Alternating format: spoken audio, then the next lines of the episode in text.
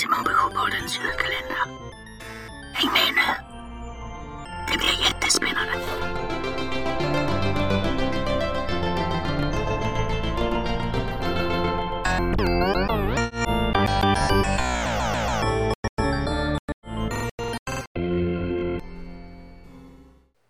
Trettonde december.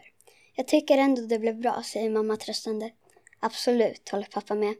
Det var så samstämningsfullt och ända tills ljuset slocknade.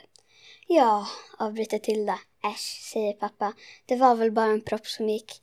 I Lucia-kronan också och i alla tärnors ljus också. Tilda fnyser. Nu ser pappa lite osäker ut. Nej, säger han.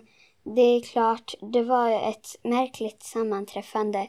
Det var ju... Mm, mm, det var det ju. Men ni sjöng så fint.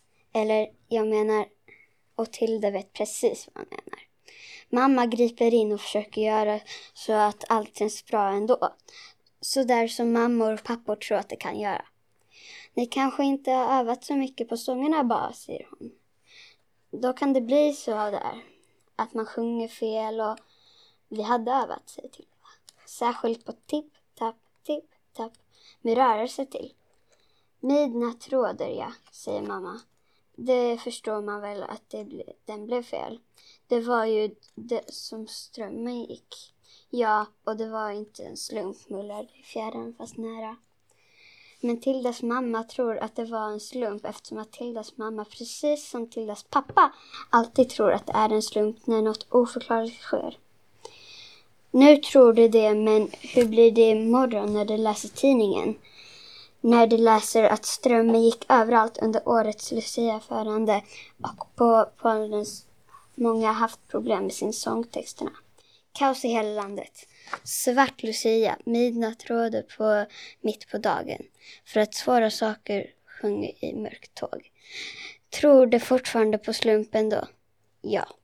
Sådana där är Tildas föräldrar och sådana är människorna. Något måste de alltid tro på och deras husdjur. Det måste de tro minst hyser dem. Men nu är det fortfarande Lucia, det under dagen och den gröna huset på Vidargatan i Stockholm hör ingen mullradet i fjärran eller nära. Men Tildas gläns och guldpengarna som bytt plats med tanden i glaset, först nu märker hon det. I morse glömde hon bort att se efter. Titta, mamma och pappa, tant Finn har varit här. Nu ersätts mullret av ett jubel. Då hör du skrufs. Det är inte bara jag som trotsar förbjudet. Hon var där i natt. Skrufs skakar på huvudet och det tecknar åt den högljudde jultomten att tala lite tystare. Det var hon inte alls det, säger han sen. Det är mamman och pappan som ordnar det där.